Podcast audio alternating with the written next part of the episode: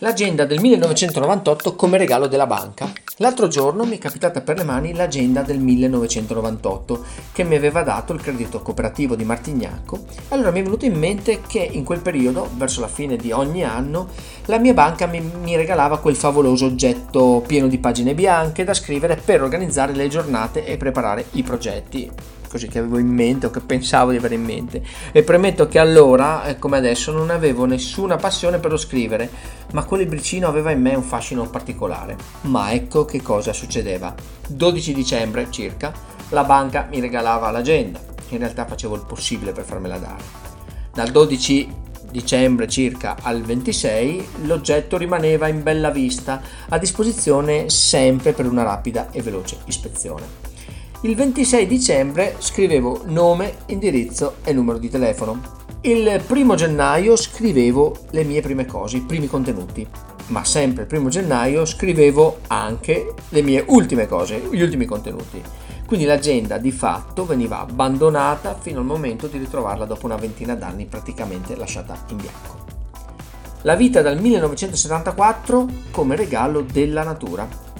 E così come avevo anticipato nel Warcast 00, quello che eh, racconta, spiega il, il progetto, L'azienda è stato solo uno dei progetti abbandonati da subito. Sono partito e appena la motivazione è calata, o meglio la fatica ha superato la motivazione, ho mollato tutto e sono ritornato un po' alla volta alla vita di prima. Per l'azienda neanche tanto un po' alla volta, quasi da, da subito.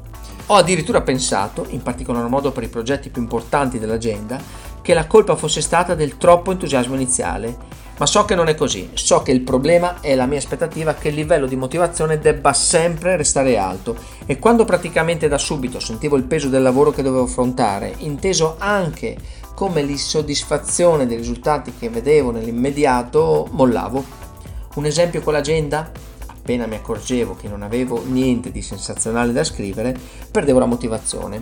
E lo stesso è successo con diversi altri progetti lanciati anche in società con altre persone, che si sono arenati eh, quando sono affiorate le prime difficoltà o meglio quando niente di sensazionale si vedeva già da subito, come se la grande idea che avevamo in mente si sarebbe dovuta manifestare in qualche modo in, all'inizio, subito, ma così non, non, è avvenuto né è stato percepito questo. Penso che eh, ci siano casi in cui il successo è esplosivo e poco faticoso, prima ipotesi, ma so che la maggior parte delle persone che hanno ottenuto il successo e lo mantengono ce l'ha fatta perché fanno ed hanno fatto qualcosa ogni giorno a prescindere dal successo percepito sul momento, seconda ipotesi. E tra le due ipotesi la seconda è senza dubbio la più probabile e di conseguenza anche la più intelligente che si può adottare. Una riflessione sulla concorrenza degli altri e la motivazione.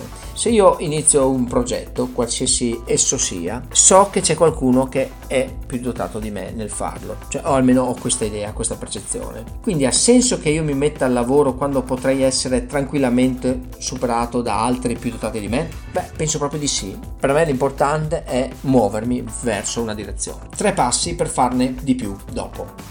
Il Walkcast 00 era basato sull'ispirazione, questo sull'azione per iniziare a muoversi e fare.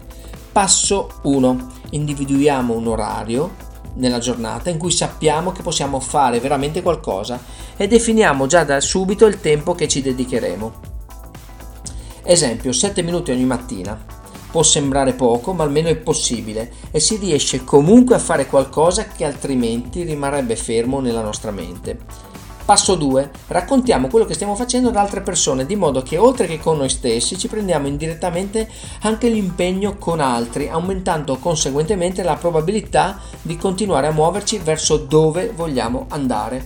Passo 3. Qualunque cosa facciamo, seppur piccola o apparentemente irrilevante, accettiamone il risultato. A volte non abbiamo l'idea ben chiara di quello che vogliamo ottenere, ma solo del feeling che vogliamo provare una volta che l'abbiamo fatta. Quindi se dopo aver agito questa sensazione non arriva, potremmo anche scoraggiarsi. Questo passo spinge a fare a prescindere che questa sensazione ci sia o meno. In conclusione, occhio al primo passo, potrebbe essere l'ultimo, ma anche il primo di tanti altri ancora.